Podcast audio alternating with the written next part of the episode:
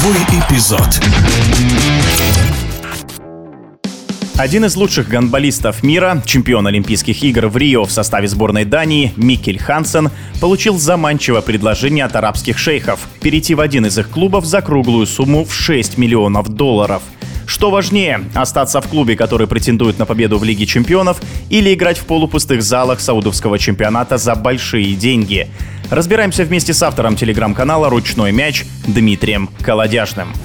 Шейхи атакуют. Криштиану Роналду, Мбаппе, Теперь вот Микель Хансен. Что объединяет двух футболистов и капитана сборной Дании и одного из лучших гонболистов мира? Деньги. Огромные нефтяные деньги. По информации журналиста из Туниса Рамзи Бен Тахера, некий клуб из Саудовской Аравии предложил игроку Ольберга годовой контракт на сумму 6 миллионов долларов. Это может сделать Хансена самым высокооплачиваемым гонболистом на планете. Конечно, это пока на уровне слухов, но, как говорится, дыма без огня не бывает. А вообще сейчас клубы из Катара, Саудовской Саудовской Аравии, Объединенных Эмиратов и Кувейта вполне себе могут позволить выписать любого игрока из Европы, что они периодически и делают, собирая звездные составы на свои скоротечные внутренние чемпионаты. Но что если Ближний Восток всерьез заинтересуется ручным мячом? Выдержать конкуренцию с нефтяными королями многие европейские команды не смогут. Премьер норвежского Кольстада наиболее ярок. Клуб, собирающийся выиграть через год-два Лигу чемпионов и собравший под такую задачу мощный состав во главе с Сандером Сагасом Андерсоном вынужден сокращать платежную ведомость на 30%, так как спонсорские контракты в последний момент отменились. И это не единичный пример. Польские кельцы тоже находятся в подвешенном состоянии ввиду потери титульного спонсора. Тут, правда, еще вопрос амбиций. Ехать на восток за длинным долларом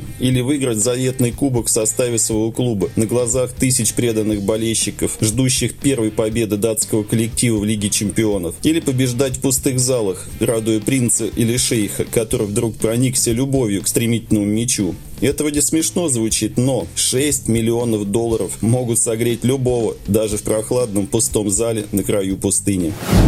Это был комментарий автора телеграм-канала «Ручной мяч» Дмитрия Колодяжного.